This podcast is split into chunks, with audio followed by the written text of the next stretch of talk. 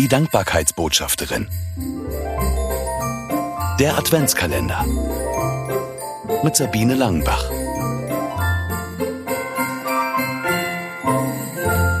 Bauchgefühl. Rrr, mein Magen meldet sich lautstark.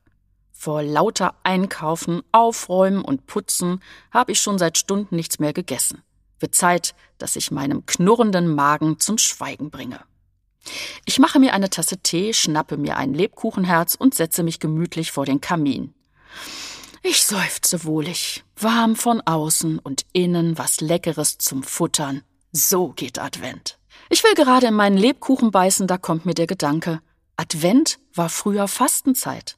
Das war für Christen im Mittelalter die angemessenste Art, sich auf die Geburt von Jesus, dem Sohn Gottes und Retter der Welt, vorzubereiten. Sie glaubten, dass Verzicht und Buße sie innerlich reiner und damit würdiger machen würde, das Fest zu feiern.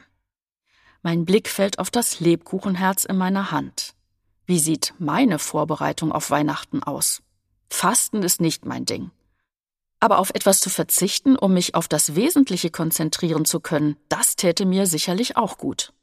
Statt abends auf dem Sessel bei Facebook und Co. unterwegs zu sein, könnte ich ein Adventsbuch lesen oder frühzeitig mit der Weihnachtspost anfangen, dass möglichst alle Freunde eine handgeschriebene Postkarte von mir bekommen. Oder ich könnte mal nichts machen und einfach nur, so wie jetzt, vor dem Kamin sitzen, dem Prasseln des Feuers lauschen und abwarten, welche Gedanken mir kommen. Rrr, vor lauter Nachdenken habe ich immer noch nicht in das Lebkuchenherz gebissen.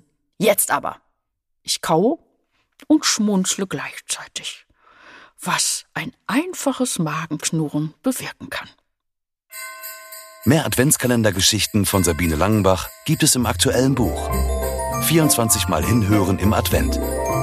Erschienen im Neufeld Verlag. Erhältlich überall, wo es Bücher gibt.